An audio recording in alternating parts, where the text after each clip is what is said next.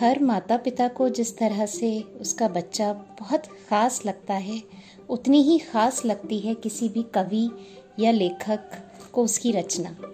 आज इसी भाव को लेकर मैं यहाँ हूँ। लोग सुनते हैं अल्फाज, पर मैं एहसास लिखती हूँ। लोग सुनते हैं अल्फाज, पर मैं एहसास लिखती हूँ। गौर से सुनना तो लगेगा, मैं कुछ खास लिखती हूँ। नित बनते हैं रिश्ते और बंधते हैं लोग। जो चलन में ना भी हो रास्ते, वो भी चल जाते हैं लोग। लोग आसमान ख्वाबों में छूते हैं, मैं अरमानों के सपने बुनती हूँ। गौर से सुनना तो लगेगा मैं कुछ खास बुनती हूँ।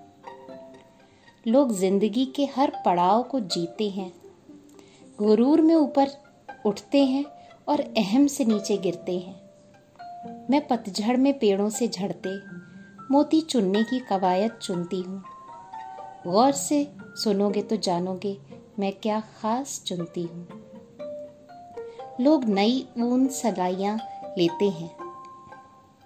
लोग नई ऊन सलाइयाँ लेते हैं, फिर कुछ मिलावट के फंदे बुनते हैं।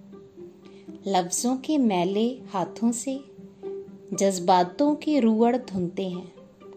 मैं घिसे छिदे हिस्सों पे खुशियों के पैबंद सीती हूँ।